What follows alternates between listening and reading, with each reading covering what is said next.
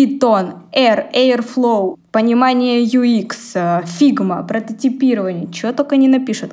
Мои любимые аббревиатуры CGM, Jobs to be done и прочее. Ребята, вы реально этим пользуетесь?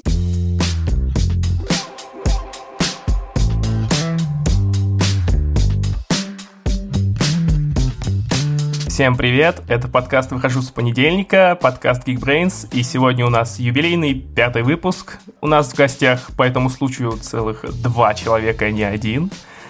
Татьяна Саврыгина, декан факультета UX-аналитики. Всем привет! И также Conversion Rate Optimization Analyst, э, э, то есть UX-аналитик в лаборатории Касперского. Четыре английских слова подряд — это непросто. Нормально, нормально, у тебя получилось. Спасибо, спасибо. I'm trying to improve my English daily. И наш второй гость Евгений Малахов. Всем привет. Куратор факультета веб-аналитики и в миру операционный директор аналитической компании uh, Room 42. Да. То бишь комната 42, как мне кажется. Да, но мы так ее не называем. Мы просто классический по-русски Room 42. Да, просто Просто классический русский английский. И я Николай Землянский, редактор блога Geekbrains и ведущий, собственно, всего, что здесь сейчас произойдет. Ребят, в последнее время я замечаю, появляется столько аналитических специальностей у нас в Geekbrains, что мы даже сделали, получается, отдельный факультет аналитики и продакшена. Надеюсь, это не секрет. И я вижу, что есть аналитики там финансовые, есть аналитики, э, связанные с маркетингом, есть еще с чем-то. И, собственно, хотелось бы вот э, с вашей помощью разобраться во всем этом многообразии.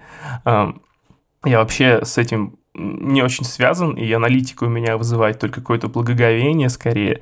Э, расскажите, пожалуйста, в общем, каких э, вот э, аналитиков выделяют в сфере маркетинга, управления, какие вот основные есть такие специализации?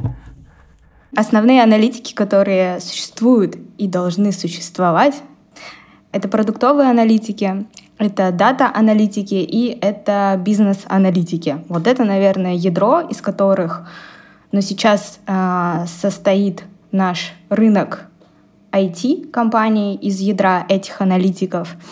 И, собственно говоря, бизнес-аналитики могут выделяться в различные группы, такие как маркетинг-аналитики, финанс... ну, финансовые аналитики, конечно, немножко про другое, вот, но, собственно, у бизнес-аналитиков тоже есть разные разветвления по позициям, и такие, наверное, еще самые тоже основные это веб-аналитики и какие еще, Женя? Помогай. Да в целом-то их очень много, да. И тут хотелось бы внести ремарку, что, к счастью или к сожалению, но разделение аналитиков придумали не в Geekbrains, и даже не на каком-то другом образовательном курсе.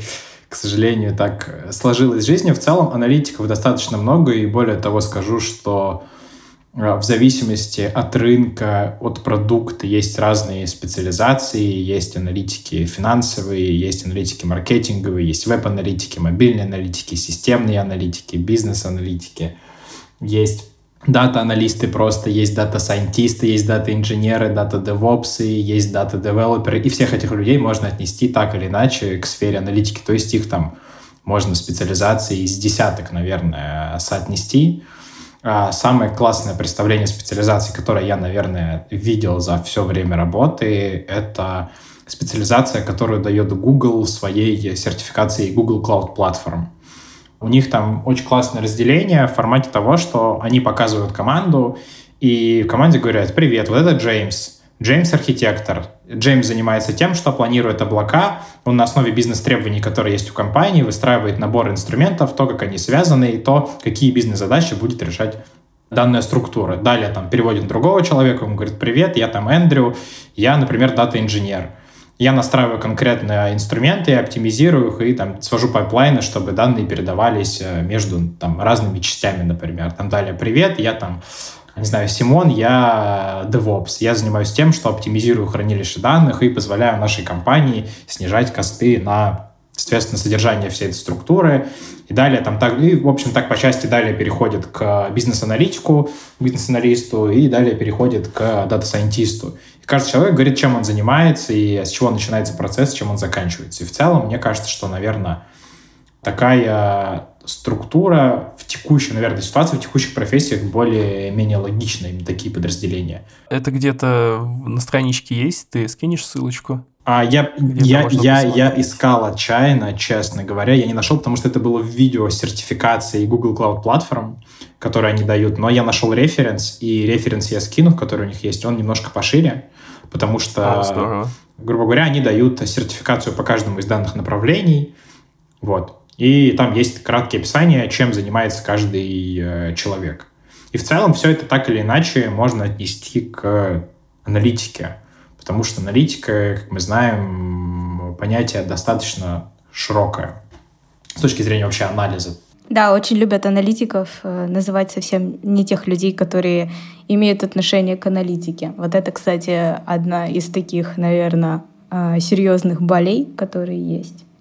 Ну, вокруг аналитики сам собой возникает ореол какой-то серьезности, возвышенной непонятности, и, ну, типа, даже я этому подвержен, потому что я это плохо понимаю, и поэтому, собственно, решил всех нас здесь собрать.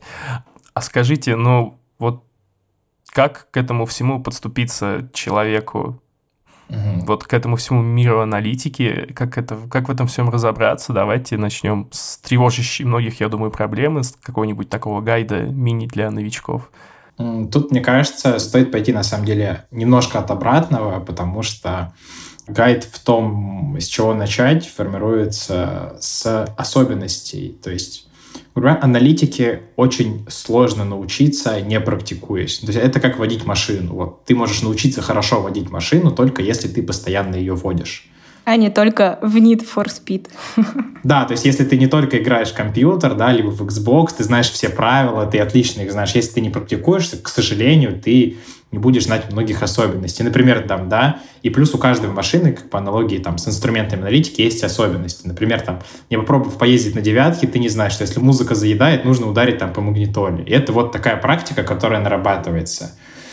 И в данном случае специализации, которые выстраивают компании внутри рынка, если мы говорим про человека, который хочет устроиться на работу, всегда складывается от каких-либо бизнес-требований. То есть от то, какие конкретные инструменты готовятся в компании, какие процессы, какой вообще размер компании, на каких рынках она работает, какие специализации у нее уже есть, какие еще нужны. А при этом всем человеку, чтобы понять, а, куда конкретно он хочет пойти, мне кажется, ну, нужно вначале понять, а что вообще есть потому что даже у аналитиков зачастую нет понимания, а что вообще, то есть, грубо говоря, там у веб-аналитиков некоторых нет понимания, что есть что-то там, кроме веб-аналитики, какой-то еще мир, да, то есть это, поэтому специализаций очень много, и как мне, наверное, кажется, что человеку прежде всего хотелось бы, не хотелось бы, а потребовалось бы разобраться в том, что вообще есть, и научиться базово, например, смотреть вообще на данные, а, пользовать инструменты аналитики, понимать, как происходит процесс, и уже тогда, пощупав, ты можешь действительно определить, а что тебе более интересно, и что, соответственно, больше подходит для тебя. Наверное, как-то так. Получается, есть какая-то единая основа всех этих специализаций, которую в любом случае нужно будет э, освоить, а потом уже дальше углубляться в какие-то области, да?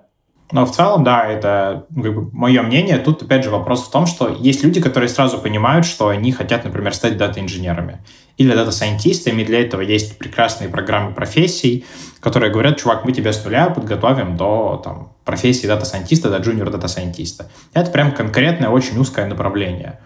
А при этом всем очень многим аналитикам, в том числе джуниорам, не хватает понимания, что вообще есть и что такое вообще анализ, как строится процесс аналитики, какой есть процесс, то есть как данные собираются, как данные обрабатываются, какие в этом есть варианты. Для того, чтобы человек мог дальше куда-то пойти, не хватает зачастую базы, и это в том числе такой фидбэк, мы как-то ранее разговаривали вот как раз с Таней на эту тему, а, что очень многим студентам не хватает не то, что каких-то хард-скиллов, которые можно выучить, а не хватает банальной там логики с точки зрения аналитики, да, не хватает внимательности. И нужно понимать, что аналитик — человек, который должен быть очень внимательным. Почему? Потому что знаешь, что грубо говоря, для того, чтобы тебе ответить на какой-то бизнес-вопрос, для того, чтобы тебе помочь бизнесу как аналитик, тебе нужно данные вначале собрать, потом обработать, а потом тебе нужно их валидировать, потом тебе нужно их проанализировать, потом тебе нужно протестировать, а потом только у тебя идет внедрение. И если где-то на этом этапе ты допустишь какую-то ошибку, даже небольшую, то весь процесс умирает. И эту аналитику очень важно понимать с самого начала. Понимать это можно только если ты понимаешь, как взаимодействуют твои задачи, которые ты сейчас делаешь, и которые делает твой коллега. Я вот здесь с Женей, кстати, готова немножко поспорить насчет того, что можно а, пойти учиться, и вот ты junior data scientist, потому что data scientисты — это вообще... Ну, вы сами все прекрасно знаете, что очень много спорят в индустрии, кто такие дата-сайентисты. На самом деле дата-сайентисты — это вот как раз-таки про комплексные скиллы, которые очень, ну, во многом состоят из хард-скиллов. Это разные, естественно, SQL, э, диалекты знать. Э, это Python, это R, если есть. Это хорошая визуализация данных. И при этом, при всем, э, у дата-сайентиста очень должен быть хороший business mindset. То есть джуна такого тяжело подготовить. Но вот если говорить про другие позиции аналитиков, там все немножко проще с комплексными скиллами, которые относятся к дата-процессингу. И немножко легче начать, наверное, с бизнес-майндсета. Вообще я считаю, что к аналитике можно подступиться, если вот не говорить про какие-то скиллы, то это business mindset. Если ты мыслишь бизнесово, если тебе интересно играть за бизнес, если ты хочешь действительно принести бизнесу выручку за счет своей позиции, за счет работы в этом бизнесе, то есть ты относишься к какой-то работе как к собственному бизнесу, возможно, да, вот если у тебя изначально есть такое желание и понимание, то тебе очень легко войти в аналитику, потому что для меня аналитик — это основа любого бизнеса, которая должна обязательно присутствовать, но, к сожалению, во многих компаниях, которые сейчас есть на рынке, ну, я, естественно, говорю не про больших гигантов, да, а про больше про средний бизнес, аналитики уделяют очень мало внимания. И чтобы вообще зайти в профессию аналитика, в любую там уже, неважно какую, нужно понимать, есть ли у тебя вот этот business mindset и вообще желание погрузиться в бизнес, развить его и принести какую-то пользу. Но, естественно, когда я говорю какую-то, я имею в виду больше про, естественно, выручку, про финансовые показатели. И я считаю, что если у человека есть такое желание — и такая потребность в самореализации, то ему в аналитику зайти очень просто. Вот. Дальше это уже про обучаемость, про логику. Ну вот обучаемость и логика — это вот как раз-таки про практику, то, что Женя сказал. Я думаю, что вот зайти в аналитику можно таким образом. То есть э, для начала нужно выбрать, я так понял, э, какую-то область, которая тебе интересна, в которой ты чувствуешь э, свой business mindset, а потом уже переходить к техническим каким-то скиллам. Да, конечно, безусловно, нужно, во-первых, выбрать ту область, ту нишу, в которой тебе интересно развиваться, потому что, ну, это же очень большой выбор, большой очень обзор на данный момент да, времени. И, с одной стороны, может быть такой легкий э, аналитический паралич, от выбора, если ты хочешь развиваться в эту сторону, что выбрать, какая ниша самая классная. Вот я раньше думала, что ниша такси самая классная, агрегаторы такси. Очень хотела работать в такси. Э, вот. И я там поработала и поняла, что я очень сильно ошибалась, но в том плане, что мне не подходит ну, business mindset э, в сфере агрегаторов такси. Вот, мне немножко про другое интересно, про пользователей, про то, чтобы строить бизнес user-friendly абсолютно. И поэтому вот я таким образом тоже пробую свой business mindset в различных направлениях и понимаю тоже, куда мне двигаться, какая должна быть э, траектория карьерная. И э, все вообще из нас на самом деле так и делают, выбирают, пробуют. И чтобы стать женом, ты пробуешь сначала ну, то, что тебе нравится, так по сердцу, а потом уже ты понимаешь, что это ты выбрал не по сердцу, а что ну, это больше как-то навязано тебе какими-то такими клише айтишными. Вот, потом ты уже через тернии к звездам понимаешь, что тебе ближе, в чем тебе хочется развиваться. Вот, как-то так.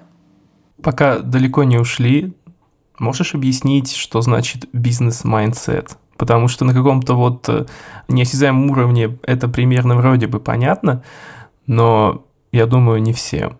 Что значит business mindset? Вот по-русски как-нибудь попроще. Можешь ну вот по-русски попроще я скажу, и Женя меня дополнит, потому что Женя, как операционный директор, он знает, что такое business mindset и как сохранить деньги. Вот. А, про business mindset. Это про развитие бизнеса, да. Развитие бизнеса — это в чем заключается?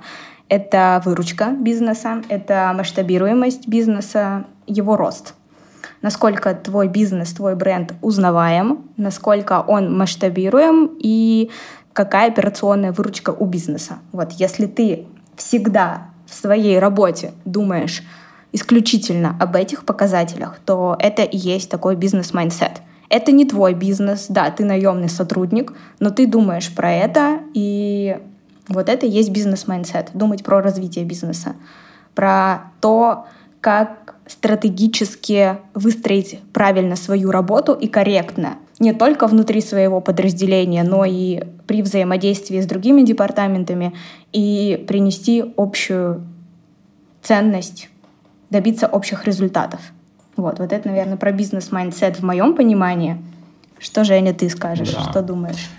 А, в целом, я бы нашел тут все на самом деле достаточно просто с точки зрения аналитики. Если зайти на Википедию, да, давайте вначале разберемся с понятием бизнес. Бизнес — это, вот как у нас говорит Википедия, самостоятельная, осуществляемая на свой риск деятельность, направленная на систематическое получение прибыли. Вот начнем с этого куска. И, как мы увидим, самое главное слово в бизнесе — это прибыль. Бизнес — это деятельность, которая направлена на получение денег.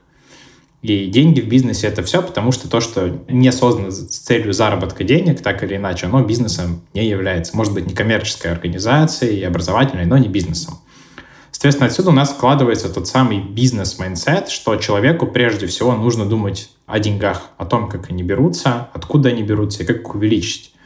Можно сказать, что это так немножко, возможно, алчно. Мы не думаем там зачастую про счастье пользователей, но вопрос заключается не в том, чтобы думать, как больше заработать с точки зрения количества, а с точки зрения аналитика понимать, как дружит, например, счастье пользования тех отзывов, которые он нам пишет, и деньги, которые он приносит, и дружат ли они вообще. Как дружит ли то, что как он просматривает наш продукт, как он его видит, и сколько он потом за него платит. То есть аналитику нужно постоянно думать э, о деньгах, потому что аналитики в целом это люди достаточно дорогие, и бизнес, чтобы платить за аналитику, нужно иметь деньги. Все очень просто. При этом всем аналитики подключаются обычно в таком моменте, когда бизнес не может расти какими-то стандартными путями.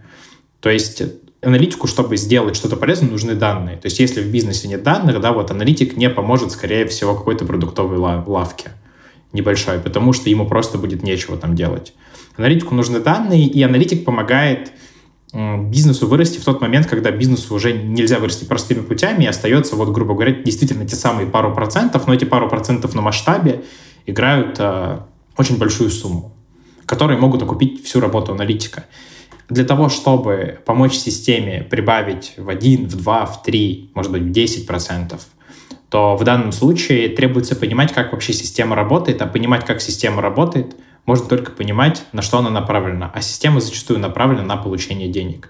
И тут важно понимать, какая строится бизнес-модель, как деньги зарабатываются, как пользователи платят вообще, за что они платят, как это сопрягается с другими метриками, которые есть в компании, с ресурсами, которые есть в компании, с продуктами, которые есть в компании. И это, наверное, то самое понимание бизнес-майндсета, то есть понимание, откуда в бизнесе берутся деньги, как они заработают, как они коррелируют конкретно с работой человека. Да, мы даже с Женей, когда преподаем он начинает преподавать, а мой курс по UX-аналитике где-то там четвертый, пятый идет, и ко мне приходят студенты, они такие всегда, нет, Женя нам сказал, нам нужны деньги. Я им говорю, слушайте, ребята, user-friendly, вы должны быть адвокатом пользователей. Они такие, нет, сначала нужны деньги. И мы потом созваниваемся вместе, говорим, Женя, прекрати, пожалуйста, их учить вот этим алчным моментом. Они ко мне приходят, они вообще, нет, а как это влияет на деньги? Как UX влияет на вот это? Тут очень важно понимать, что люди, которые вступают в профессию, ну, то есть то, как работает наш мозг, да, мы очень любим обманывать себя, прям вот безумно. Нас хлебом не корми, да, и вот придумать, что деньги можно там заработать как-то просто, можно вложить в какую-то пирамиду и так далее. Или что, например, мы что-то поняли, просто один раз посмотрев. Вот. Чаще всего это так не работает, и то же самое касается с э, бизнес-майнсетом, что бизнес-майнсет не говорит о том, что деньги, да, превыше всего, и мы не смотрим на что-то другое, а говорит о том, как понять, откуда они берутся. То есть влияет ли то, что пользователь к нам приходит на деньги. И важно же понимать, что заработок денег в бизнесе не только от того, сколько сейчас заплатил пользователь, а то, как часто он платит, как много он платит, зовет ли он туда друзей. И вот те самые показатели, которые влияют там, на ретеншн, на возвращаемость, на частоту покупок, это как раз складываются из понятия user-friendly зачастую. И зачастую этими двумя направлениями можно заработать сильно больше, чем заработать с единоразовой покупки. Если знать, например, как работает любая банковская система в целом по привлечению пользователей, то там всегда стоимость привлечения клиента будет раза там, в 3-4 выше, чем в, в итоге пользователь заплатит единовременно, открыв какую-либо карту. То есть там срок окупаемости около года может быть одного лишь пользователя. Просто, просто окупаемость, чтобы он вышел в ноль. Именно поэтому в банк обычно стараются очень сильно, извиняюсь за выражение, дрючить поддержку, а, делать э, людей, для делать максимально friendly интерфейс, почему в банках, почему говорят, что если вы хотите посмотреть какой-то крутой X, посмотрите на какой-то очень хороший банк. Потому что есть очень много информации, которую нужно очень хорошо структурировать, постараться это сделать. Потому что это позволяет не терять пользователей и позволяет им действительно окупить себя в бизнес-модели. То есть в этом в том числе заключается проблема, что требуется понимать, а что стоит действительно за деньгами. Что деньги, их структура получения, как они приходят, как они приходят именно в данном бизнесе, это все э, несколько сложнее, чем просто, чем просто что-то продавать. Ну вот смотри, получается, чтобы делать какую-то аналитику, нужны данные. Понятное дело, что в крупных банках это все поставлено на поток, и есть чем работать. Но вот, предположим, ты приходишь как молодой аналитик куда-нибудь, э, в какую-то компанию, а там, собственно, процессов э, не выстроено, получение данных каких-то вот совсем не выстроено. Ты должен уметь налаживать вот эту систему с э, самого начала, получается добывать данные. Да, смотри, вопрос хороший, и в целом я бы поспорил, на самом деле, по поводу крупных банков, как человек, который с ними сталкивался изнутри. А, тут вопрос в том, что есть же две проблемы. А, и проблема, на самом деле, на уровне любой крупной компании, она в целом достаточно понятна. Что любой, допустим, предприниматель знает, что ему нужно учитывать там свои доходы и свои расходы. Да? При этом всем, у, как у доходов, так у расходов есть своя структура. Но когда бизнес масштабируется, то есть когда у тебя работает не три человека, а 50 тысяч, и твоих источников данных не 5, а сотни тысяч, то все становится сильно сложнее, и структурировать это все в правильное русло становится сильно сложнее, даже большому банку, любому. Потому что, как мы знаем, да, чем больше корабль, тем медленнее он поворачивается. Тут все достаточно просто.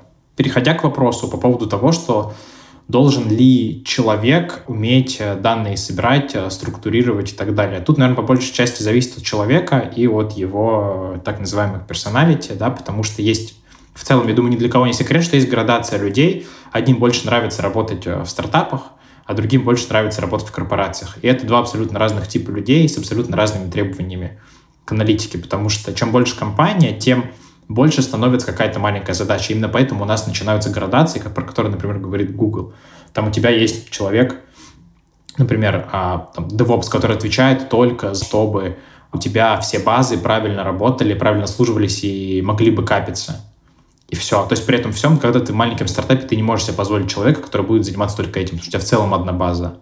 И ты будешь прохлаждать все остальное время, тебе нужно быть таким универсальным человеком, который может, грубо говоря, в небольшом масштабе и собрать данные, может их обработать, может их проанализировать и может с этим дальше что-то сделать. Это тоже очень важная часть, которую стоит сразу, наверное, узнавать джуниорам про то, что анализ ради анализа, ну, это плохой анализ. Анализ делается ради того, чтобы дальше с этим что-то сделать. именно в этом польза аналитики. Но вот я, кстати, добавлю, если ты приходишь в компанию, тебе говорят, чувак, ты нам должен выстроить информационную архитектуру, базы данных, у нас ничего нету, и только после этого анализировать. Первое, что я хочу сказать по этому поводу, ты попал.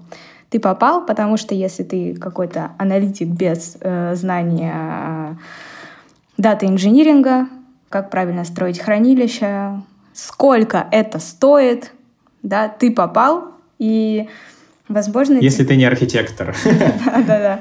Ну, действительно, ты попал, и, ну, в основном так говорят в стартапах, в каких-то таких уже э, компаниях посерьезнее в среднем э, сегменте бизнеса так не говорят, конечно, но вот в стартапах очень такая частая история, и я сама с таким сталкивалась.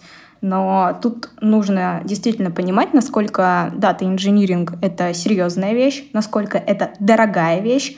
Да? Одно дело — это, ну, даже если ты нанимаешь кого-то удаленно, не in-house, людей настроить хранилище данных, да, и всю вот эту систему поставить на поток, для того, чтобы ты смог просто запросы какие-то писать элементарные. Это очень много денег стоит, и нужно доносить это бизнесу, который тебя нанял, сколько это стоит, сколько это все займет по времени. И если ты аналитик, который не умеет аргументировать, отстаивать позиции и убеждать бизнес вложиться в очень серьезную вещь, да, как э, построение хранилища данных, то ну, у тебя, скорее всего, ничего не получится, вот, и ты будешь анализировать то, что есть, например, это подключенный аккаунт Google, Google Аналитики, Яндекс Метрики и все, ну, по сути, что ты еще можешь.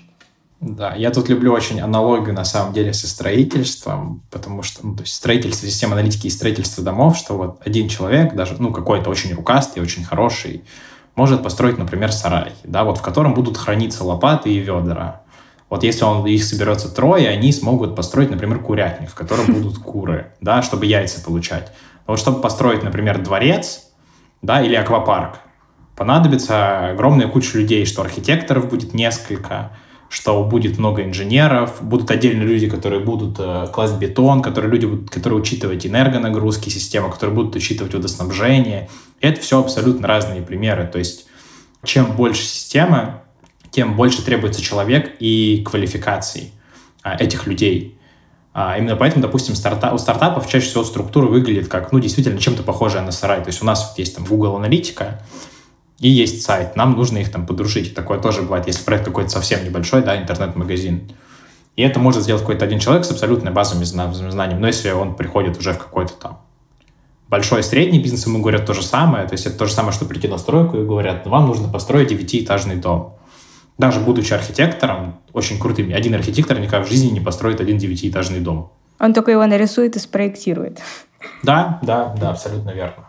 Это как раз э, к вопросу об архитекторах, да? Архитекторы хранилищ, получается, вот как раз этим занимаются. Да, но есть архитекторы не только хранилища, а, например, архитекторы облаков или архитекторы системы аналитики, потому что важно понимать, что вообще в целом система аналитики компании может быть очень-очень большой, состоять не только из облаков, состоять не только из хранилищ, то есть там есть множество, множество ресурсов, инструментов, которые между собой должны действительно складываться в архитектуру. Да, то есть как, опять же, повторяюсь, возьмем пример каких-нибудь там, я не знаю, парка развлечений. У тебя же есть вот с внешней стороны, у тебя есть только там горки, например, да, но они разные по виду, к ним нужно разное электричество, нужна вода, нужна система охраны, нужна система хранения, какая-нибудь там детская комната, ну, ну, нужна правильная система питания, чтобы это было логично с точки зрения логистики, все, чтобы можно было привозить, увозить, чтобы человекопоток при этом всем двигался правильно. То есть это все вот немножко больше, чем просто, например, даже проектирование базы данных. Хотя проектирование базы данных — это тоже не самая простая задача. И этим всем, я вычленил важное слово, мне кажется, занимаются дата-инженеры на созданием вот этих вот систем или нет? Ну да, как они, Жень, по-другому называются? Не, ну, дата-инженеры. Дата-инженеры, дата-инженеры ну, — это да. те люди, которые руками реализуют архитектуру. То есть, которые руками как раз э, прокладывают при помощи инструментов, которые знают, э, как строится база данных, которые знают, э, как эту базу данных подружить с другой базой данных, если они разных типов, как туда положить данные, как они там должны обработаться. Этим всем как раз занимаются дата-инженеры. Ну, то есть дата-инженер добывает данные, а аналитик потом с ними работает, грубо говоря, да? Ну, честно говоря, дата-инженер, это, то есть, если мы говорим верхний уровень про слово аналитик, дата-инженер также является аналитиком. Ну, чтобы понять, что ему добывать, ему тоже нужно врубаться в тему, да? Но в целом, да, ему Ты нужно... это имеешь Я бы сказала, ему М. надо сверх врубаться.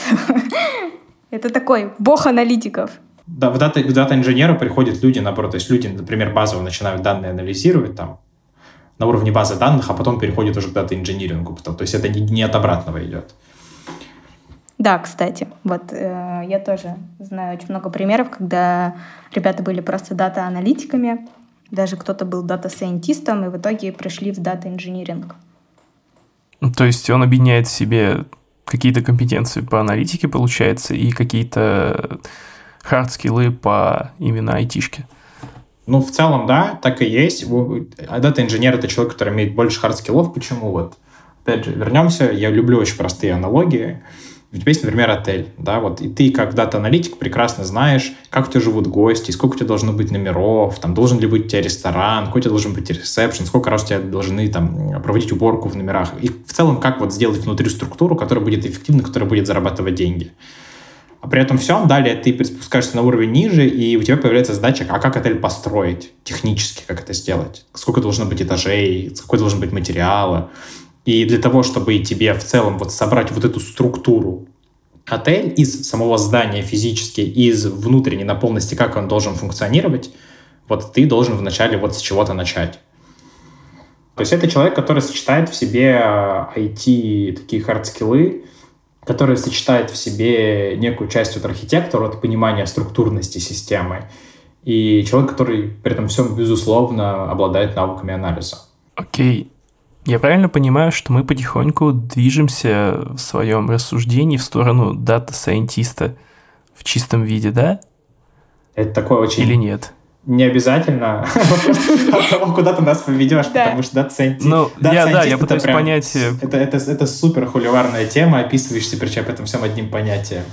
Да, Ага. если ты сейчас начнешь, мы не остановимся. У нас есть, у нас уже были примеры про отели, про корабли, про парк развлечений. Так что ты знаешь, ты можешь зайти, Коля, очень далеко. Нет, на самом деле, вот про дата-сайентистов очень холиварная тема. Я сама не люблю об этом рассуждать. Вот, э, как-то стараюсь, это, знаешь, это как, вот если ты не любишь э, о политике рассуждать, да, и какие-то там давать свои выводы, мнения, ты вот в такой стороне стоишь, наблюдаешь за этим, за всем, за холиварной этой темой. Вот. Но, видимо, мы сейчас с Женей просто озвучили свою боль, и мы понимаем, что самый главный человек, наверное, это дата-инженер. Почему-то мы начали про него. И, ну, это действительно так. Не, не- не обяза- не обязательно, наверное, самый главный, но человек, без которого ну, не будет ничего. Ну да. То есть, как бы без архитектора можно построить, но не то, да. Если будет просто архитектор, то ничего, то мы ну, вообще ничего не построим. Построите сарай с фаербейзом. Это максимум, что вы сможете без э, дата-инженера сделать. Это сейчас были какие-то уже профессиональные термины. Да, Коль, это- это прости. шутка из Я пытаюсь, я пытаюсь перевести слово Firebase на русский, и у меня какая-то дичь в голове возникает. Один из инструментов аналитики. Мы тебе не будем дальше подробно рассказывать, главное, мы с Женей друг друга поняли. Коля, записывайся к нам на курс, мы тебе расскажем Да. про Firebase. Женя тебе будет рассказывать про Окей. алчность, а я про user-friendly. Вы просто как инь и янь в бизнесе. Да, да, мы даже на факультете веб-аналитики хороший и плохой полицейский. Да. Это, это здорово работает в образовании, кстати, да. Но мы не будем говорить, кто хороший, кто плохой, чтобы студенты, которые нас слушают, э, у них оставалось немного загадки, немного тайны. Нет, нет, нет, за кулисы не будем открывать.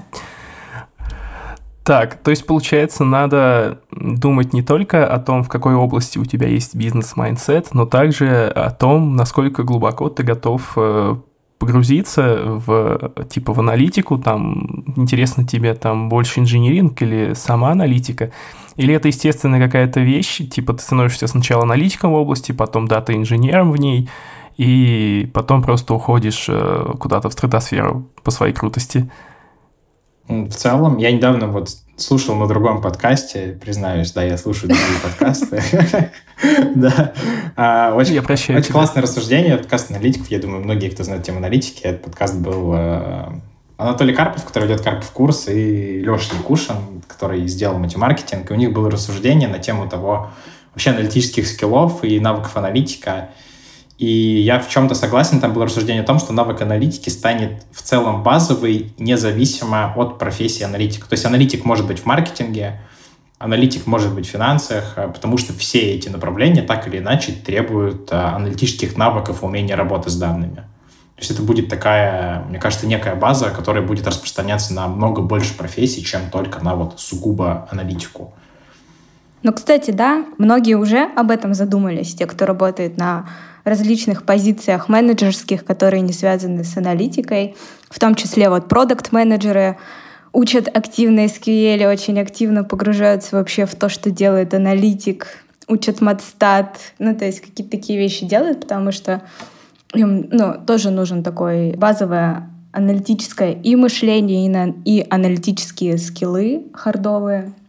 В целом я согласна, что в будущем вообще практически этого разделения не будет, потому что аналитика — это стратегическое мышление. Вот. И стратегическое мышление, оно подкрепляется только, ну, как бы твоими какими-то хардовыми скиллами. В целом, многие уже начали идти по этому пути, чтобы стать тоже универсальным солдатом с точки зрения аналитических скиллов. Вот. И я думаю, что это классно. Но не у всех это получается. То есть иногда многие, кто находится на каких-то менеджерских позициях или на других позициях, смежных с аналитикой, они на самом деле очень слабы в критическом мышлении, в логике, хотя стараются освоить SQL, Python, еще что-то. Вот мне кажется, вот база, которая должна быть, это критическое мышление, очень сильное стратегическое мышление, и только после этого уже переходить к какому-то SQL, питону и прочему. Вот, как-то так. То есть многим это не хватает, многие очень э, стараются сразу прыгнуть, изучить SQL, Python, не имея логического мышления, какого-то критического мышления. Вот, Абсолютно поэтому... согласен с Таней. Мне кажется, то есть, если представить, наверное, рост человека, который хочет развиваться в аналитике, он будет выглядеть как вот пирамида, что ты вначале усваиваешь, как вообще работают данные, как считать, что такое логич, логическое мышление, критическое мышление, что такое стратегия, какие есть инструменты вообще, и далее уже углубляешься, потому что нельзя начать от обратного. Это просто странно. А зачастую у нас, к сожалению, то есть на, на многих курсах очень многие люди преподают от обратного. И, и, и не знаю, в чем проблема, но у меня есть ощущение, честно говоря, что многие люди пытаются сами учиться от обратного. При этом всем, потому что кажется, что аналитика такая сложная, я вот вначале выучу питон, а дальше буду разбираться, что с этим делать. Это выглядит странно, как, опять же, применю очередную аналогию, что как, это как научиться ездить только на «Жигулях», вот, например. И вот тебя посажают за другую машину, ты говоришь, я только на «Жигулях» умею ездить. При этом всем вот проще человека же научить, ну, вообще в целом ездить, объяснить. Ну, а там дальше, он хоть на грузовик сядет, да, будет сложнее, но он уже поймет, как ему там стать водителем грузовика. А у нас чему-то учат ну, зачастую, то есть то есть работодатели, например, требуют конкретные инструменты, но важно понимать, что эти инструменты складываются только от того, что они используют внутри. Например, там, для визуализации данных мы используем только табло. И человек, который для себя вот учит именно Power BI, например, он посмотрит, видит, у меня Power BI, тут табло, все, до свидания. Но на самом деле, если человек умеет работать с BI-системами, он понимает, как строится визуализация, откуда они берутся, как обсчитываются данные, как их можно агрегировать, ему не столь важно будет, что там именно с точки зрения интерфейса, потому что интерфейс можно выучить и функционал там за пару дней.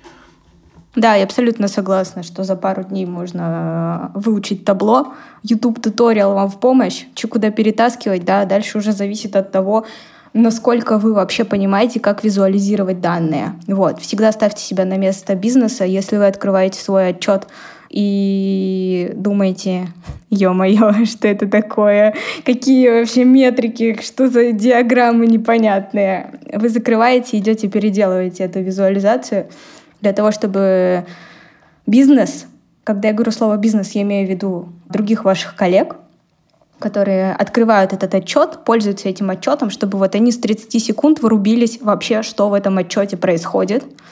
Вот, и это про, наверное, насмотренность хорошую, то есть если ты с Power BI работал и ты понимаешь, как правильно, какие данные на какой диаграмме предоставить, то у тебя дальше не будет проблем. Все. А основная твоя проблема — это два дня уделить просмотру туториалов по Tableau. То есть изначально у тебя должен быть business mindset в какой-то сфере, должны быть э, базовые вот знания, о которых мы сейчас говорим, о том, как, в принципе, что работает и какие данные можно для чего извлечь. И уже потом только ты начинаешь освоение инструментов, которые нужны тебе для работы. Да, именно вот. так. Да. Как-то да. так пирамида строится. Окей, окей. Так, ну мы потихоньку переходим к какой-то более практической части, что меня радует, потому что иногда начинаешь путаться даже в терминах там Data Science, Data Engineering. Давайте более приземленно поговорим. Вот, например, как мы выяснили, не все компании представляют, какой им нужен аналитик, вообще что им нужно от аналитика, и они просто ищут человека, который с помощью данных компании сделает ей миллионы денег какого-то универсального специалиста. А, расскажите, как вообще к этому подходить, можно ли за это браться, ну, в принципе, и как выявлять такие вакансии, на которых тебя попросят э, черт знает что, и ты будешь просто не знать, куда бежать. Мне кажется, тут все, ну, то есть относительно просто. Это в целом нужна просто адекватность и понимание того, что у тебя просят. Тут есть один очень хороший когнитивный диссонанс, что мы все любим выглядеть лучше в глазах других людей, в глазах работодателей, кого-либо еще, ну, то есть чем чуть лучше, чем есть на самом деле. И в этом возникает проблема, что зачастую кандидаты на собеседование, например, могут называть какие-то вещи, с которыми они, ну, честно говоря, не трогали, либо трогали очень поверхностно. Да, это как в каждой вакансии есть, например, требования, вот ну, в аналитике точно, что у тебя должен быть высокий уровень владения Excel. И вот каждого человека спросить, для него высокий уровень владения Excel это будет абсолютно э, разные вещи, потому что есть люди, которые считают, что если они в целом умеют, например, там, сложить формулу, делать сводные таблицы, то у них вот высший уровень Excel, а дальше ничего нет. Но на самом деле человек просто не знает. И при этом всем, когда появляется такая вакансия, нужно в первую очередь посмотреть на требования, посмотреть на обязанности. Если вы уже добрались до сайд-интервью, ну, в общем, до офлайн встречи, например, или до звонка, если вы уже коммуницируете с представителями компаниями, то нужно подробнее расспросить, что от вас хотят, и понимание, а если нет людей, которые вам в этом помогут, можете ли вы это действительно сделать? То есть понимаете ли вы конкретно, как вы будете это делать? Потому что зачастую, мне кажется, проблема складывается из того, что мы хотим устроиться на какую-то работу, которая будет прям очень крутая. Нас говорят, у вас тут ждут супер масштабные задачи, вы будете очень классным, и вы начинаете вписываться, не понимая, что вас на самом деле ждет, не понимая, что вы, вы не знаете, как вы это будете делать. И сетуя на какой-то вот такой авось. И это, мне кажется, проблема. И тут в данном случае нужно, наверное, оставаться честным собой и понимать действительно, а можешь ли ты это сделать или нет. Посмотрев банально, чаще всего то есть это описано там, в каком-нибудь описании, либо на первом же интервью с человеком, который вас нанимает. Есть еще, я вот всегда делю все позиции, которые есть на плохо описанные требования и хорошо описанные требования. Как их распознать? Хорошо описанные требования в, вообще в вакансии — это там, где четко прописаны обязанности. Обязанности — это, по сути, твой функционал, с которым ты придешь и на который ты подпишешься, заключая трудовой договор. Есть э, такие обязанности вообще не сформулированные четко. Вот я недавно смотрела вообще, какие есть вакансии — что о них пишут. И UX-исследователям в обязанностях написано «любить пользователей».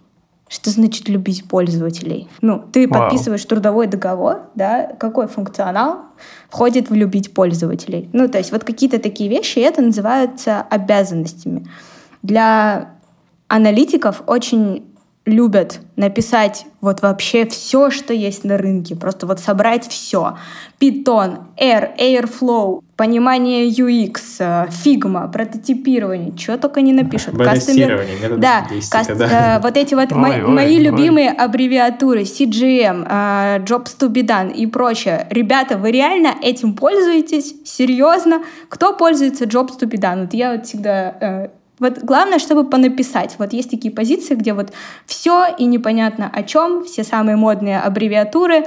В какой-то, в общем, статье продукт менеджер прочитал, в какой-то классный про Jobs to be done, Red и еще прочее, и отдает эту вакансию HR и говорит, размещай, сейчас будем искать. В итоге когда я смотрю такие вакансии, я вижу все сразу и ни о чем. Вот, ну, то есть, Жень, ты же сам понимаешь, да? От да, конечно, Airflow я, до Jobs to be done. Ну, серьезно, вы серьезно? Вот, и поэтому ты сразу понимаешь, что нет, слушайте, там какая-то ерунда, там люди сами не понимают, чего хотят, там нету конкретного направления, которое ты будешь анализировать, тот участок бизнеса, который ты будешь анализировать, какие у тебя конкретно обязанности. Вот все, что очень обтекаемо написано «любить пользователей», давать инсайты бизнесу, вот, э, ну, это... У меня, у, меня, у, меня, у меня есть классный пример, который я нашел сегодня утром, когда решил посмотреть вакансии. Это любить работать с текстами и делать их красивыми. А я, а я тоже... Ой, какая прелесть. Я тоже нашла очень классное э, описание вакансии. Я вам сейчас его прочитаю.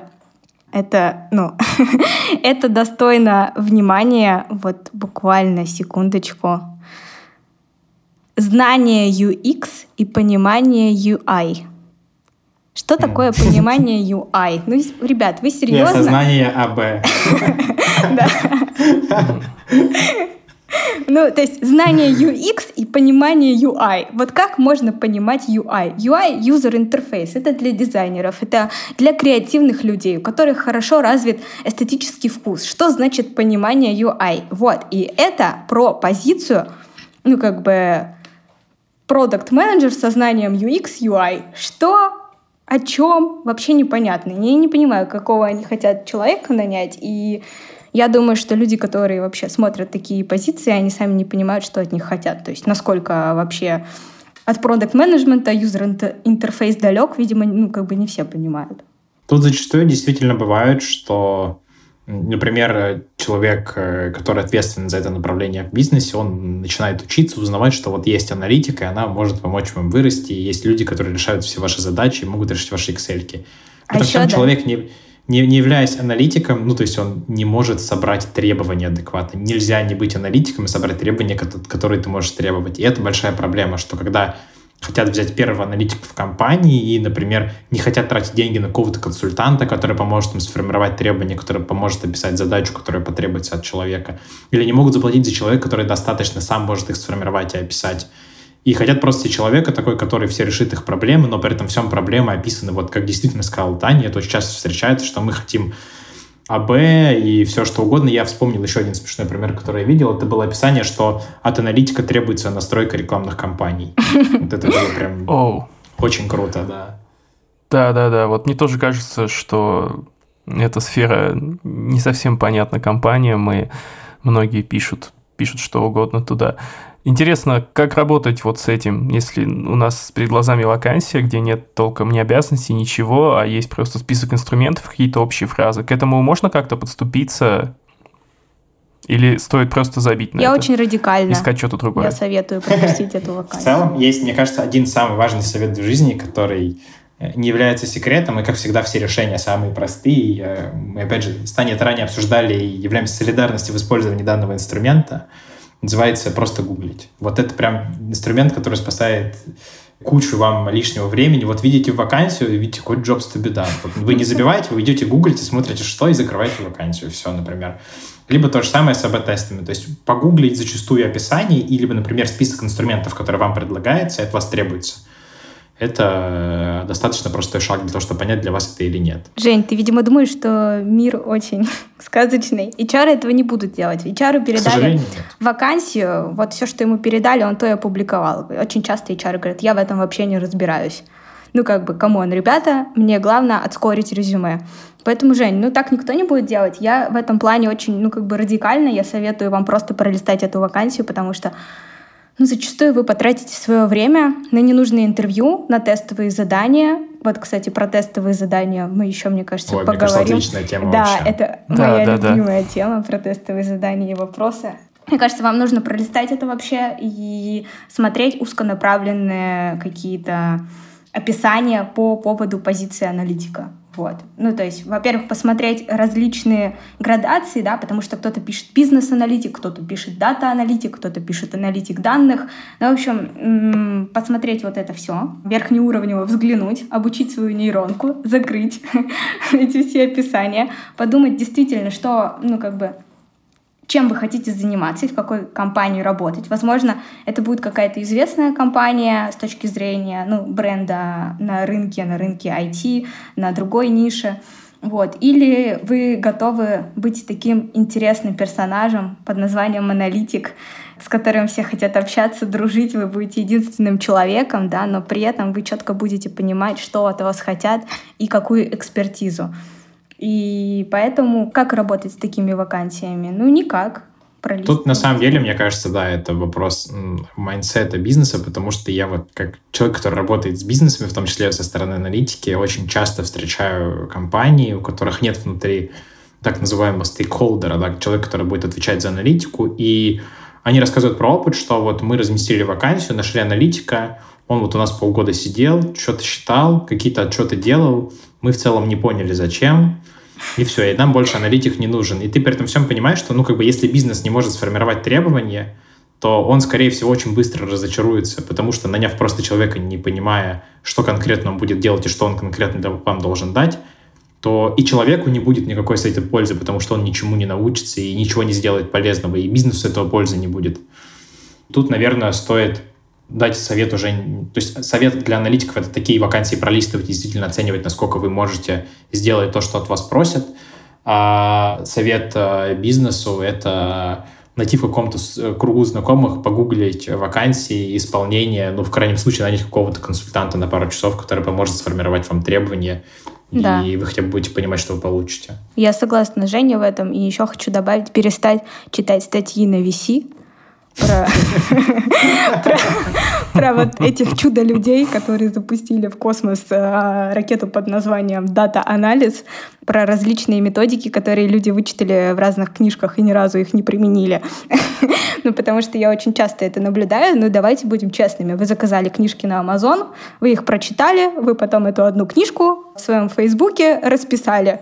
И, в общем, опубликовали статью на VC, сделали хороший селф-бренд — и все, и потом вы вот свои мысли несете в массы, в компанию, другим продуктам. Ну, вот это вот особенно продуктов касается, которые в кроссфункциональных командах, наверное, отвечают за то, чтобы нанять аналитиков хороших.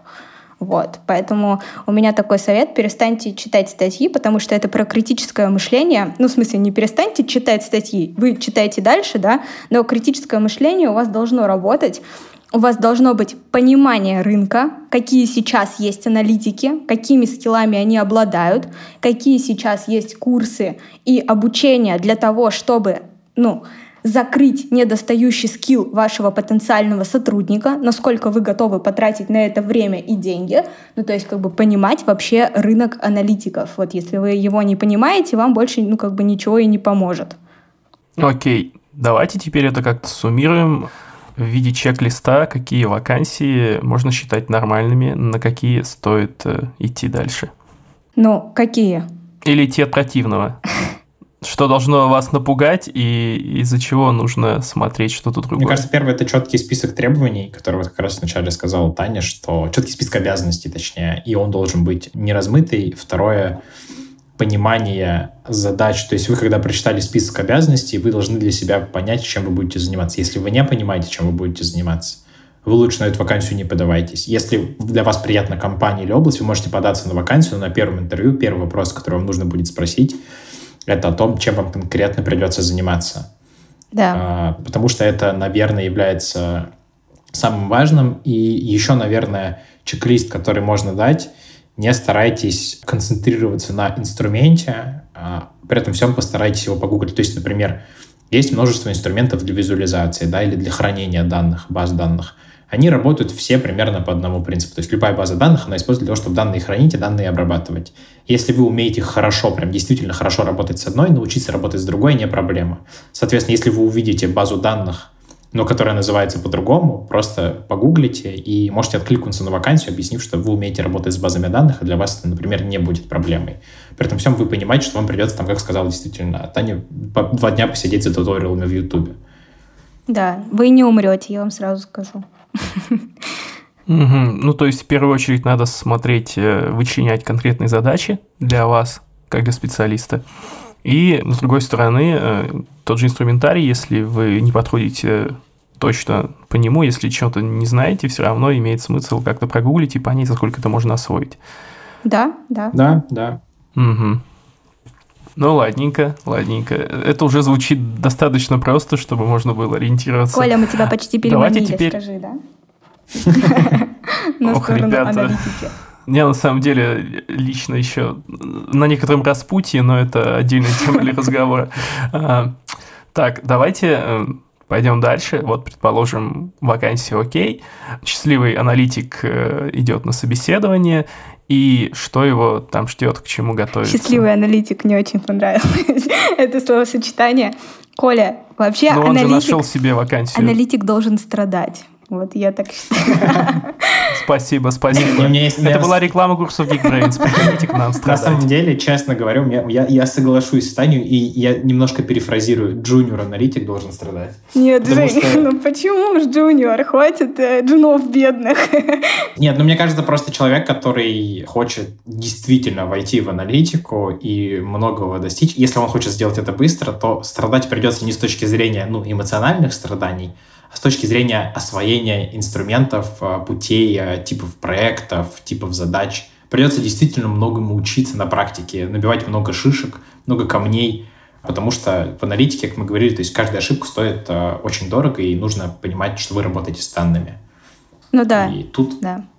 То есть страдать в плане того, что вот именно очень-очень э, многому учиться, это, это, это всегда, мне кажется, тяжело. Я не знаю, может быть, я такой человек, там, но в целом вот очень познавать очень много информации и практически понимать, что ты будешь ошибаться, это иногда бывает сложно. Я недавно слышал, кстати, очень классное понятие, что ценность аналитика для бизнеса — это в том, чтобы набить максимальное количество ошибок за минимальное количество денег. Да, а я придерживаюсь здесь одна ошибка, и ты ошибся.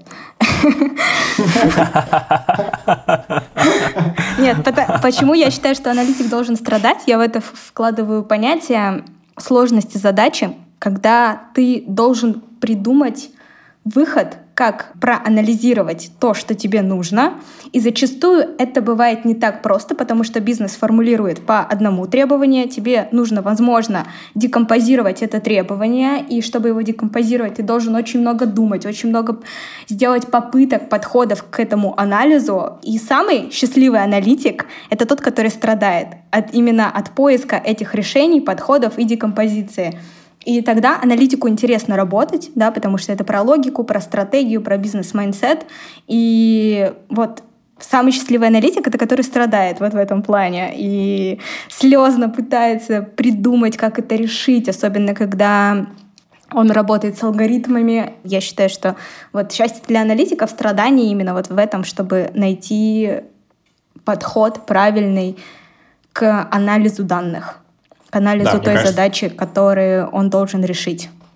Абсолютно соглашусь, Таня, что аналитик это, это люди, которым нравится решать задачи. Потому что в аналитике очень много задач, и аналитики как раз это.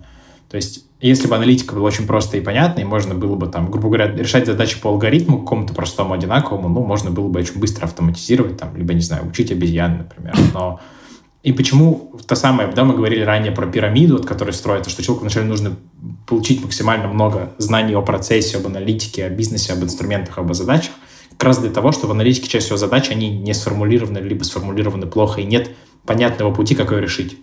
Аналитик тот человек, который должен как раз вот эту задачу решить и придумать, как вообще ее можно решить, каким методом, какими подходами.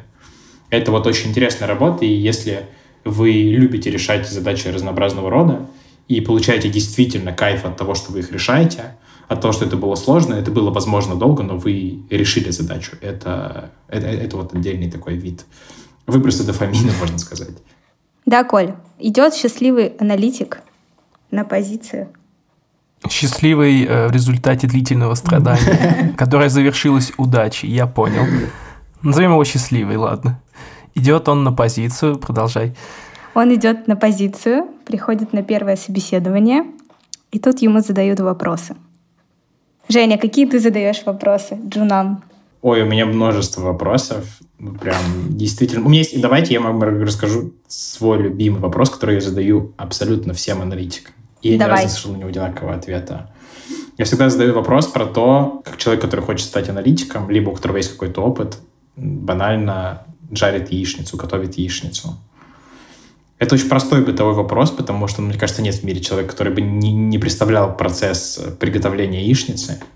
Но при этом всем я ни разу не слышал два одинаковых ответа. Ну, близко одинаковых, но вот в точности одинаковых не было ни разу. При этом всем ты можешь понять, насколько человек структурно мыслит. Потому что люди, например, которые к тебе приходят дизайнеры, они сразу говорят, ну, я вот взял, я вот пожарил, вот я вот там ем, у меня вот там три красивых яйца на тарелке. Аналитик — это человек, ну, то есть это про структурное смышление, здесь нет правильного ответа. И это, то есть, например, как я провожу собеседование, я всегда задаю очень-очень много открытых вопросов, чтобы понять, кем на самом деле человек является и как он мыслит. Это сильно важнее, чем какой-то там инструмент. И тут на базе такого базового вопроса, за которым, казалось бы, не стоит никаких инструментов, каждый человек знает, как ответить, можно понять, насколько человек структурно подходит вообще к любому процессу. И это, мне кажется, тот навык, который должен быть у аналитика. Да, Жень, и они такие говорят первое, и ты такой, кайф, да, что он уже тебе по пунктам начал, ты такой, блин, чувак, давай продолжай, это лучшее собеседование. Нет, отлично ответ, когда, ну, то есть люди говорят там, так, а какую яичницу я хочу приготовить, так, а есть у меня продукты, если есть, то я иду туда, если нет, то я делаю вот так, и ты такой, продолжай, продолжай. Я мысленно запоролся уже, я хотел рассказать о том, как я разбиваю яйца, чтобы э, скорлупка не попала в сковородку, и белок не остался в скорлупе, типа эффективность. Коля, ну это тебе к дизайнерам. Это тебе к дизайнерам. Окей, ладно, я понимаю, я провалил. Это ответ предыдущего подкаста, мне кажется. Да, да, да. Да, можно собрать людей, спрашивать, как они жарят яичницу, да, и определять, кто они, дизайнеры, аналитики или или еще кто-нибудь? Я на самом деле согласна с Женей по поводу того, что нужно задавать максимально открытые, развернутые вопросы, какие бы они ни казались глупыми, да, потому что, ну вот, если бы, Жень, ты у меня спросил, как жарить яичницу, первое, что я сделала, я бы на тебя странно посмотрела. Вот. Второе, да, это принять тот факт, что тебя спрашивают это не просто так, не потому что как бы проверяют там твою типа стрессоустойчивость, хотя у меня один раз такое было собеседование на, стрессоустойчивость в качестве аналитика, это отдельная история. Она, я думаю, если я буду ее рассказывать. ну, кстати, я не знаю, но это... это мы очень... запишем отдельную серию. Да, мы отдельно, да, фейловые собеседования, мы запишем отдельную серию.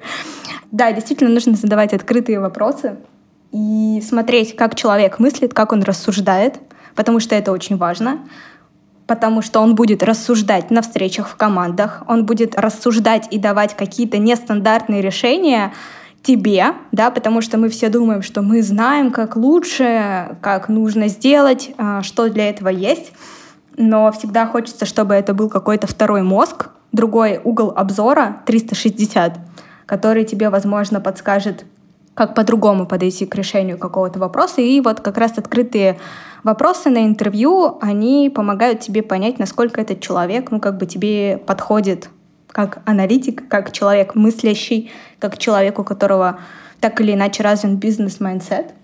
Если говорить про плохие вопросы, ну, это плохие вопросы, кем вы видите себя через пять лет, как вы хотите развиваться, да, но они вообще, я считаю, что аналитик не должен проходить этап с HR, как ни крути да, да простят меня все HR, которые, возможно, послушают э, этот подкаст, но это, ну, это действительно уже за гранью добра и зла про кем вы видите себя через пять лет, потому что, ну, потому что очень... Ну, это никому не задают Слушай, уже, Слушай, ну, конечно.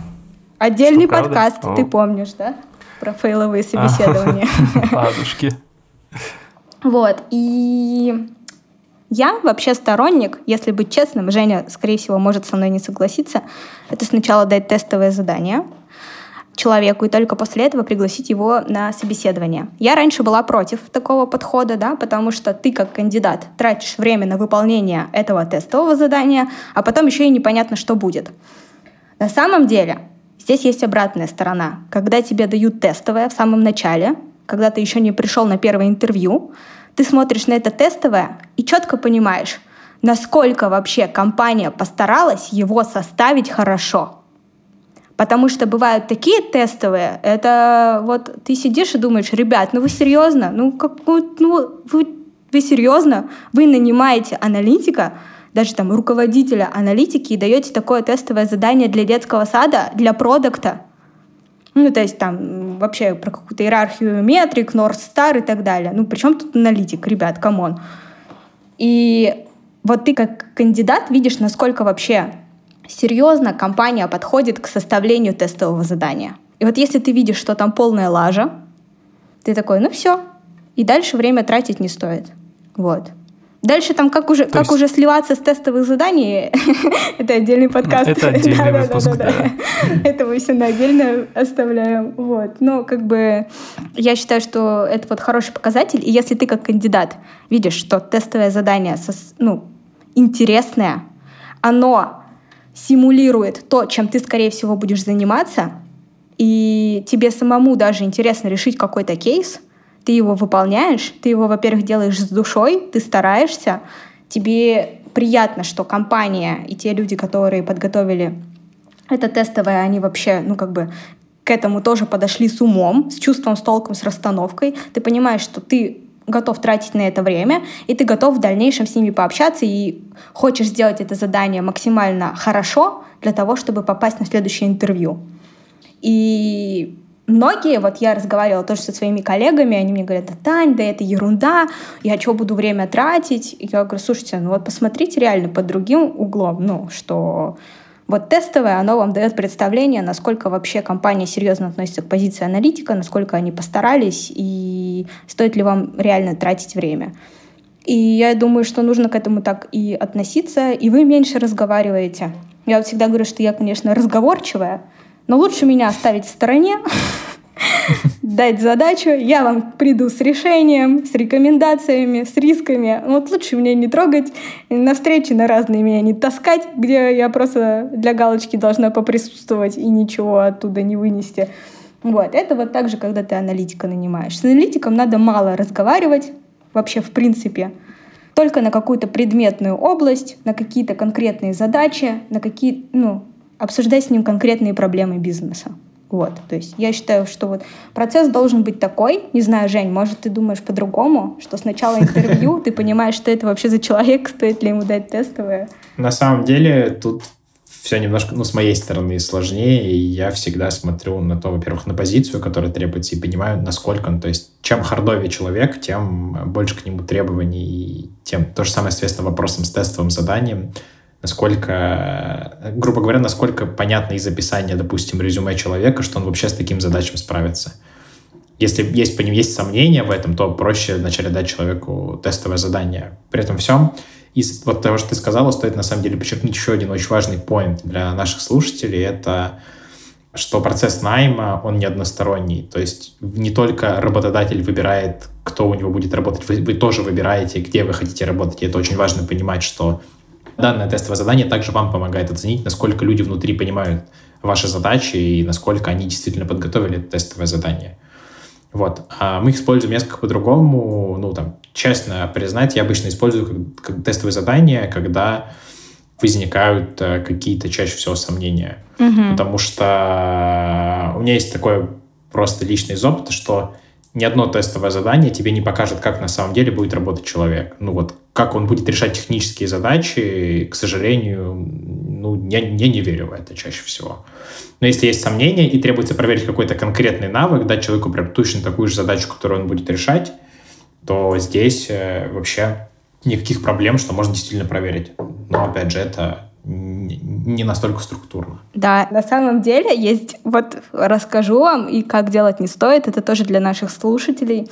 Девочки, которые хотят зайти в аналитику, потому что само слово аналитика — это что-то тайное, интересное и сложное. И всем хочется быть вот этой женщиной-загадкой.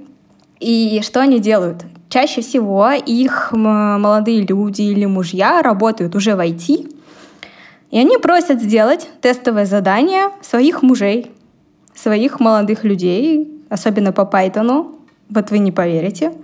И это же очень, ну, как бы, вообще легко просматриваемо. То есть человек вам выполняет тестовое, ты смотришь, что оно просто, ну, excellent. Ты такой, все, класс.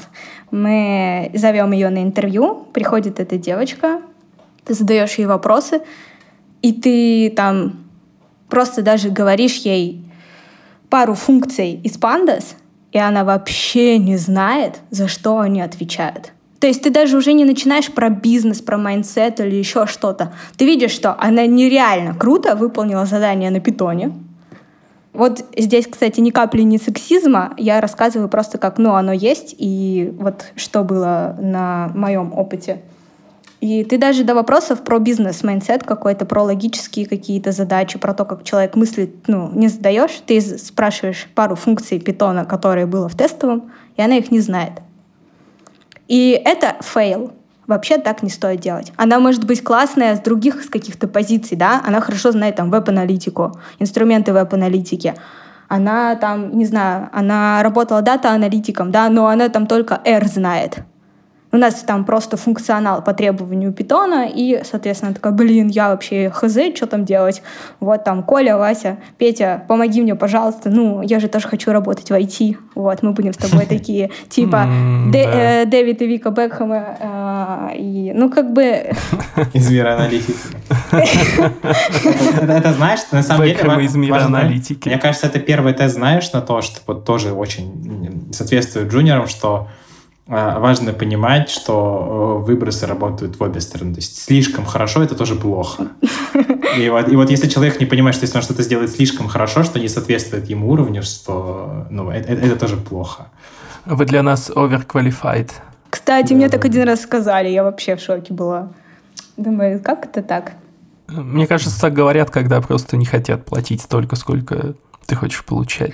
Не согласен, Обычно. на самом деле. Я, то, я говорил так сам на интервью несколько раз, понимая, что а человеку у нас, например, будет скучно. Ну, то есть, понимая, что мы, мы ищем человека под конкретную задачу, человек, он супер перспективный, он все знает, что ему нужно делать, но у него амбиции, они прям выливаются через край.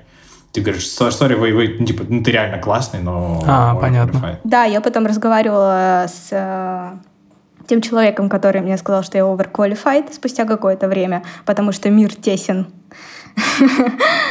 И он тоже действительно озвучил ну, то, что тебе было бы скучно, и у тебя больше амбиций, чем мы вообще хотим, ну, того аналитика, который будет закрывать эту часть. И, ну, мы просто не могли там пойти на такой риск. Вот, ну, это там uh, overqualified. С одной стороны, это плохо, с другой стороны, это хорошо, но скорее это хорошо, потому что если тебе говорят, что ты overqualified, значит, ну, скорее всего, ты занижаешь какие-то свои планки в плане ожидания от компании. Ну, то есть, чем компания выше, тем, ну, как бы ты если overqualified для какого-то среднего бизнеса, то ты вообще можешь спокойно идти в большую компанию и там быть недоqualified. Не, ну, ну вот, то есть как бы тебе тоже нужно подумать очень как бы над своими амбициями, а, оценить хорошо свои скиллы, потому что если аналитик, у него начинается синдром самозванца, да, у нас у всех он так или иначе когда-либо возникал, и иногда он вообще это перманентное чувство, то это тоже про критическое мышление, что все-таки стоит как-то объективно более-менее оценивать себя, потому что аналитик, ну, я считаю, что это адвокат в компании, и это человек, который может, ну, как бы даже SEO сказать, что чувак, ты знаешь, ну, что-то мы идем не туда, давайте остановимся, вот вам риски, вот вам объективная реальность. Потому что это все соответствует с очень одной хорошей фразе, что очень легко спорить вообще в целом с любым человеком, но с цифрами спорить ну, не получится. А аналитик, как раз тот человек, который обладает цифрами. Да. Ну, я думаю, проблема оверквалифайинга для наших слушателей, она не особенно актуальна. А вот э, проблема парень сделал тестовое, а я не знаю, что сказать, она она гораздо более злободневна. Давайте начнем с нее наш финальный чек-лист э, и расскажем еще о каких-нибудь ошибках на собеседованиях э, у джунов-аналитиков где можно напороться как следует. Мне кажется, к ошибкам можно перейти из э, того самого чек-листа. То есть вот ошибка, да, это врать. Вот быть честным — это очень простой навык, и важно понимать, что когда вы приходите на позицию джуна, ну, люди понимают, что вы джун. Ну, странно от вас требовать, да, что вы, например, идеально владеете питоном, ну, потому что люди наверняка знают, ну, что нет. И поэтому, если вы это указываете, в целом даже в резюме, и тут, наверное, чек-лист на этапе составления резюме, не старайтесь, например, если вы что-то один раз трогали, но хорошо этим не обладаете, не, не указывайте это в список своих инструментов. Потому что на собеседовании вас всегда спросят про ваш опыт и попросят рассказать, а что вы сделали, и попросят рассказать про инструмент, который вы делали. Это, наверное, первый пункт, который я бы добавлял в чек-лист, с которым я очень часто сталкиваюсь, что люди с прошлой работы, когда идут на вакансию аналитика, они стараются прописать какую-то деятельность, которая они не занимались или которые занимались один раз, как свою регулярное постоянное выполнение задачи, например. Да, которые они потрогали или рядом посидели. Да, у нас просто был пример, что у нас был очень классный человек на собеседовании, который говорил, что он сделал э, в компании исследования на основе там, статистического анализа, на основе методов мат-анализа, на, что он все это вывел в систему визуализации, презентовал, и потом оказалось, что, ну, то есть, как бы описание классное, что его часть в данном случае была это подготовка презентации, которую потом, то есть подготовка визуальных графиков, которые потом были построены в табло. То есть она не к исследованию на самом деле, да, и не к табло, а вот где-то между. И так очень часто, что люди, вот я где-то потрогал, значит, я хочу себя продать, значит, я это делал. Важно понимать, что, ну, вас за это просто всегда спросят. То есть лучше, наоборот, не добавлять, да, но при этом всем сказать на, на собеседовании, что, ну, я вот, вот с этим сталкивался, но я не считаю, что я в этом очень крут. Потому что люди, которые вас нанимают, они так или иначе понимают ваш уровень, если вы, ну, если вы джун. Ну, понятно. То, чего ты касался по касательной, дурацки звучит, это лучше оставить на личную беседу, а не закреплять в интервью. Да. Да, и еще бы очень важный пункт, который я бы дал всем джуниор-аналитикам, наверное, второй пункт, и он же лайфхак, он же частая ошибка, это подпроекты практически. Форматы того, что, как мы говорили, в аналитике очень много практики, и а, всегда очень просто понять по человеку. И первое, что, допустим, я в том числе спрашиваю джуниоров, которые прошли только какой-либо курс и не практиковались, что какие практические задачи вы решали, а, какие-то проекты, вы работали с какими-то инструментами, и если человек делал всю деятельность только в рамках курса, например, да, то ну, для меня это не очень хороший знак, потому что в целом сейчас, там, в 2020 году с наличием интернета, открытых э, датасетов, с наличием тестовых платформ, сделать какой-то простой проект, сделать презентацию, визуализировать данные, посмотреть что-то, это не так э, сложно на самом деле, и при этом всем это очень сильно начинает выделять вас на фоне остальных кандидатов. Mm, вот это вот интересная тема. Как раз я нормально представляю более-менее пэт-проекты для программистов, а вот для аналитиков уже не очень. Как это я... делается? Берутся открытые датасеты или как? Таня, расскажи. Да, я всегда говорю, что если... А, когда собеседуют там data scientist ов или про них вообще говорят, я говорю, просто аккаунт на Kaggle есть? Если он уже есть, вообще уже неплохо, как бы. Вот. Не, ну это, конечно, все шутки. Я вам расскажу про... А, вот я понимаю, что Женя ведет э, отсылку к интервью Леши Никушина и нет, кстати. Нет? Отсылка у меня была единственный раз, когда я сказал про вот, Но э, вот он про, там... про базовое знание аналитики. Про... Я, я не смотрел, честно говоря, всю интервью, я смотрел один кусочек в начале. Да, да, да, да, да. Просто он тоже говорил про то, что нужно смотреть вообще, что вы практически делали, да, и что у вас есть, ну, так, так скажем, в вашем портфолио, я приведу очень классный пример. Вот Женя правильно говорит, что ну сделайте что-нибудь, да, вот вы прошли курс. Ну не надо потом с этого курса себе в портфолио класть, как вы там ирис, господи, этот дата с ирисом разложили. Просто большая боль про Титаник и ирис, вот этот лепестки ириса на питоне. Ну, важно действительно, что у тебя есть в портфолио, что ты сам попробовал после того, как какой-то курс прошел. И вообще не нужно, кстати, оперировать этими курсами. Серьезно, у меня есть сертификат. Вообще согласен. У меня есть сертификат Data Science э, от университета Джонса Хопкинса, который лежит и на который вообще никто никогда не смотрел. Я человек, который пять лет назад на Курсере его прошел, его купил, и как бы и все. Вот мне он ни разу не пригодился. Вот вообще в моей карьере, чтобы кто-то на него взглянул, обратил внимание и так далее. И поэтому то, что вы проходите курсы, это хорошо. Ну, то есть вы, э, мы просто понимаем, что у вас есть представление о том, как это работает, с чего это начинается. И мы понимаем, что вы человек, который хочет учиться, а аналитик — это который, человек, который постоянно учится. Одна я только на своем э, пути пять диалектов SQL выучила. хороший вот пример расскажу. Мои друзья нанимали аналитиков и рассказывали историю, что Тань, ты знаешь, к нам пришла девочка одна, мы ее на позицию data scientist а собеседовали, на джуниорскую, ну, и мы у нее спрашиваем, что, какие там у нее портфолио есть. Ну, это нанимал мой друг, и он такой говорит, знаешь, что она сделала? Она, в общем, выгрузила все звонки своего парня из телефона и сделала предсказа... Короче, построила модель предсказания, во сколько он ей позвонит. Он говорит, слушай, ну это, конечно, мы так, говорит, ржали, но она такая классная, надо тебя с ней познакомить. ну, то есть вы представляете, насколько я вообще надо такую задачу придумать, да, плюс ты идешь девочку в аналитику, ты сразу знаешь, что будет по отношению к тебе сексизм, а он есть, как бы всегда. Я вот no. с этим как бы сталкиваюсь, но где-то это, конечно, от компании в компанию разнится, но это, конечно же, есть. Вот. И говорит, прикинь, она вот такую штуку сделала, она вообще крутая. Ну, то есть я уже, ну, не помню, чем там, в общем, история закончилась. Сделали ли предложение? Ну, по-моему, сделали, вот. А не помню, приняла она офер или нет. Ну, то есть это круто.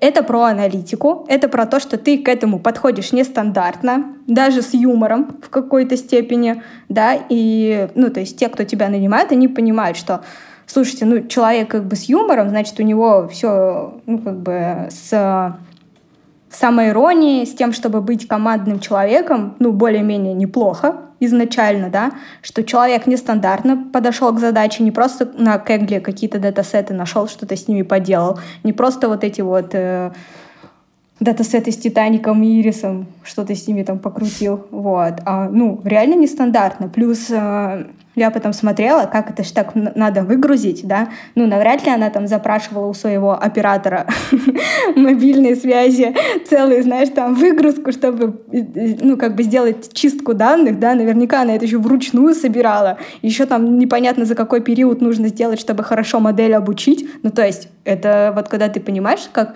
простое задание, но как к нему нужно подойти и насколько это, возможно, будет сложно, ты такой, блин, это крутой человек. И это же не требует каких-то супер навыков, да, ну, то есть ты прошел там Data Science на степике, все вот это потрогал, и потом такой, а я хочу сделать вот так. Ну, и это круто, тут вообще как бы вообще нет вопросов. Вот если приходит такой аналитик, и мы даже можем не успеть ему дать тестовое, он сам покажет портфолио, и мы такие, блин, ну мы хотим с ним работать. Интересно было бы. Вот. Соглашусь, да. Это, это, это начинает очень сильно выделять человека на фоне того, а, ну, то есть в целом курсы, упоминание курсов, то есть оно не играет роли абсолютно никакой. Я больше скажу, даже твой университет не играет роли. Потому что... Но университет еще меньше, чем курс. Еще меньше, действительно. Потому ну, если ты Гарвард не закончил.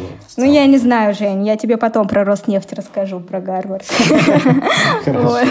А, ну, то есть, как бы университет еще меньше роли играет, потому что ну, мы все знаем, как у нас учат в российских вузах, и мы об этом отдельный подкаст, да, Коль, ты уже там записываешь, потому что большие Да, да, уже список тем есть, да. Да, и знаете, вот я очень люблю одну фразу говорить «физтех, физтеху рознь». Насколько это разные ребята, которые выходят из топ-технических вузов, вы даже не представляете. С одинаковых факультетов, и поэтому если давать какие-то там советы и рекомендации, что только что выпустившимся бакалаврам, а, что людям, которые решили прийти в эту профессию, да, сменить.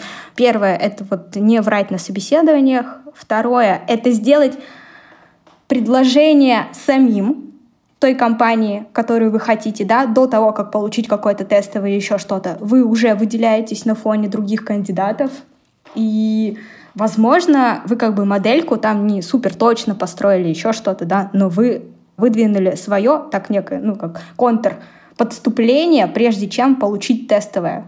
Ну, и это тоже круто, то есть вас это выделит.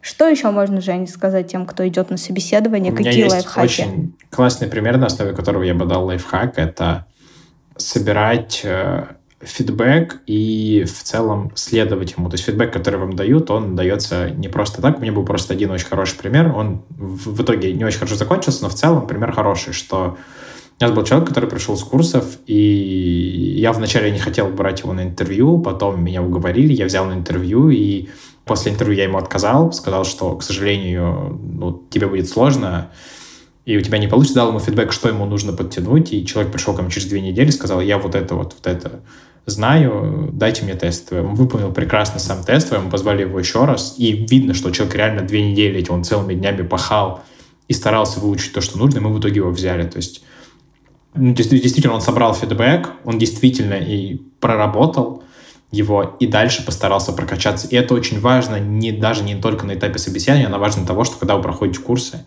там менторы, преподаватели, кураторы, какой фидбэк они вам дают. Да, ну то есть Очень много это... людей, практически, которые, к сожалению, ему не следуют, а мы даем его не просто так. То есть, и это действительно помогает выделиться человеку. Да, мне кажется, вот мы с Женей такие преподаватели, которые очень много времени своего тратят на фидбэк, на развернутый фидбэк, потому что одно дело, как мы там оцениваем домашки на Geekbrains, другое дело то, как мы действительно хотим, чтобы человек развивался. И действительно услышал этот фидбэк. Мы никого никогда не хотим обидеть вообще, ни в коем случае. Наоборот, мы думаем, как это сформулировать так, чтобы человека не обидеть и при этом дать ему ну, правильное направление задать, в котором ему предстоит еще поработать. И фидбэки — это очень важная часть. Мне один раз тоже очень сильно пригодился фидбэк. Я дошла в компании в одной до финала, разговаривала с вице-президентами, и был выбор между мной и еще одним кандидатом. И мне отказали и дали такой фидбэк, что мне не то, что не хватает критического мышления, я очень мало разнесла компанию. Очень мало. То есть, как бы, я всегда, я пыталась, когда делала тестовое, сделать баланс между полным разносом и какими-то положительными пунктами.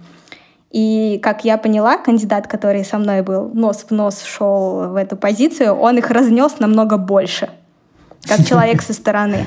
Да, и вот мне вице-президент тогда сказал, что ты знаешь, я ждал, что ты нас вообще разнесешь по полной программе, а ты как-то, ну, это сделала не до конца. Все-таки, ну вот, по, Пожалела. поработай над э, уверенностью в плане разноса и над критическим мышлением. И вот этот фидбэк мне очень сильно пригодился.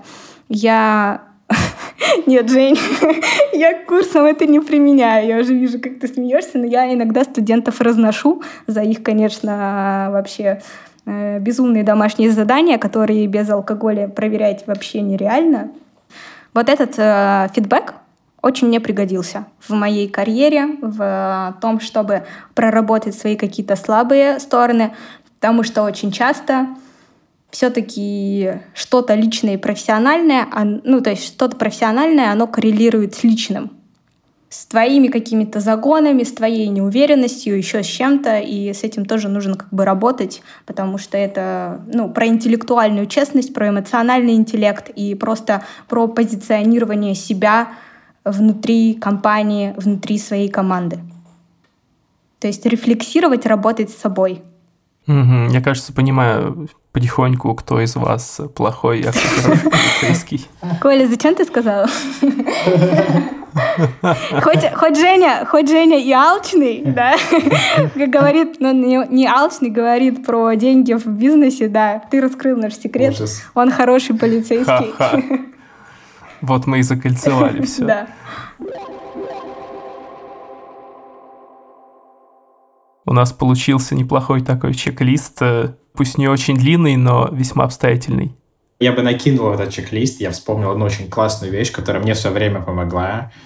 Как мы говорили, это очень важно с точки зрения проверки кандидата. Это открытые вопросы, к которым подготовиться очень сложно, да, то есть что-то зазубрить, потому что проверяют твою логику и то, как ты в целом мыслишь, как ты видишь проблему, как ты критически ее рассматриваешь с разных сторон. И к этому, на самом деле, можно подготовиться, базово понять, если у вас есть ну, голова на плечах. И я вспоминаю один классный пример, который мне очень помог в свое время.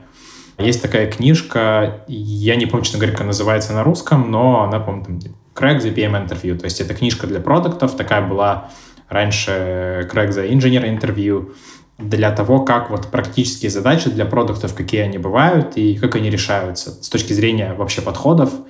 И книжка написана по примерам собеседований там Apple, Amazon, Google и всех вот этих прочих ребят. И в чем плюс? В ней рассматриваются задачи и примеры к их решению. Например, задача из формата сколько самолетов пролетает над Польшей в неделю. Понятно, что ни один человек этого не знает схода, но оно учит про то, как связывать данные, которые ты знаешь, например, да, и которые ты не знаешь, что сколько населения там в Польше, где находится Польша, какой там поток, возможно, пассажиров в Европу, летают сейчас самолеты, не летают. И ты и таким образом понимаешь, как вообще развивать свою логику, и это вот ну, в свое время мне, допустим, помогло с пониманием, как вообще логические задачи э, решаются, как можно от одной цифры прийти к другой, как они связаны, как найти ответ, когда, казалось бы, он вообще абсолютно непонятен. Да, мне такие же вопросы задавали. Очень, кстати, классные вопросы. Они тебя тоже проверяют на то, как ты рассуждаешь. Про пассажиропоток в основном, да.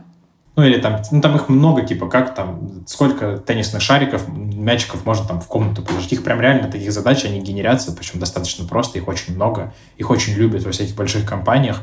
И вот есть просто книжка конкретная, в котором очень классно описаны эти задачи и то, как логически они решаются и как вам э, можно потренироваться, например, перед собеседованием, мне кажется, очень полезно. Очень здорово. А повтори еще раз, как называется? Uh, Crack the PM Interview. Ну, то есть она будет называться как типа там взломать интервью продукт-менеджера, что-то, наверное, такое. Ага, окей, окей, ладно. Мы приложим ссылочку в описании, я думаю, не забудем. Спасибо, Таня, спасибо, Женя. Это было очень для меня интересно и познавательно, я думаю, как и для всех, кто хочет стать аналитиком или даже уже становится. Мы не только поговорили о всяких насущных вещах, но еще и нашли темы для будущих подкастов, мне кажется, и не одну. Спасибо, что уделили нам время в этот э, прекрасный субботний день, пожертвовав э, временем выходные. Спасибо и до скорых встреч. Слушайте подкаст «Вожу с понедельника», читайте блог Geekbrains, там тоже бывает интересно. Чаще, чем вы думаете. И на этом пока-пока. Всем пока, спасибо, что позвал.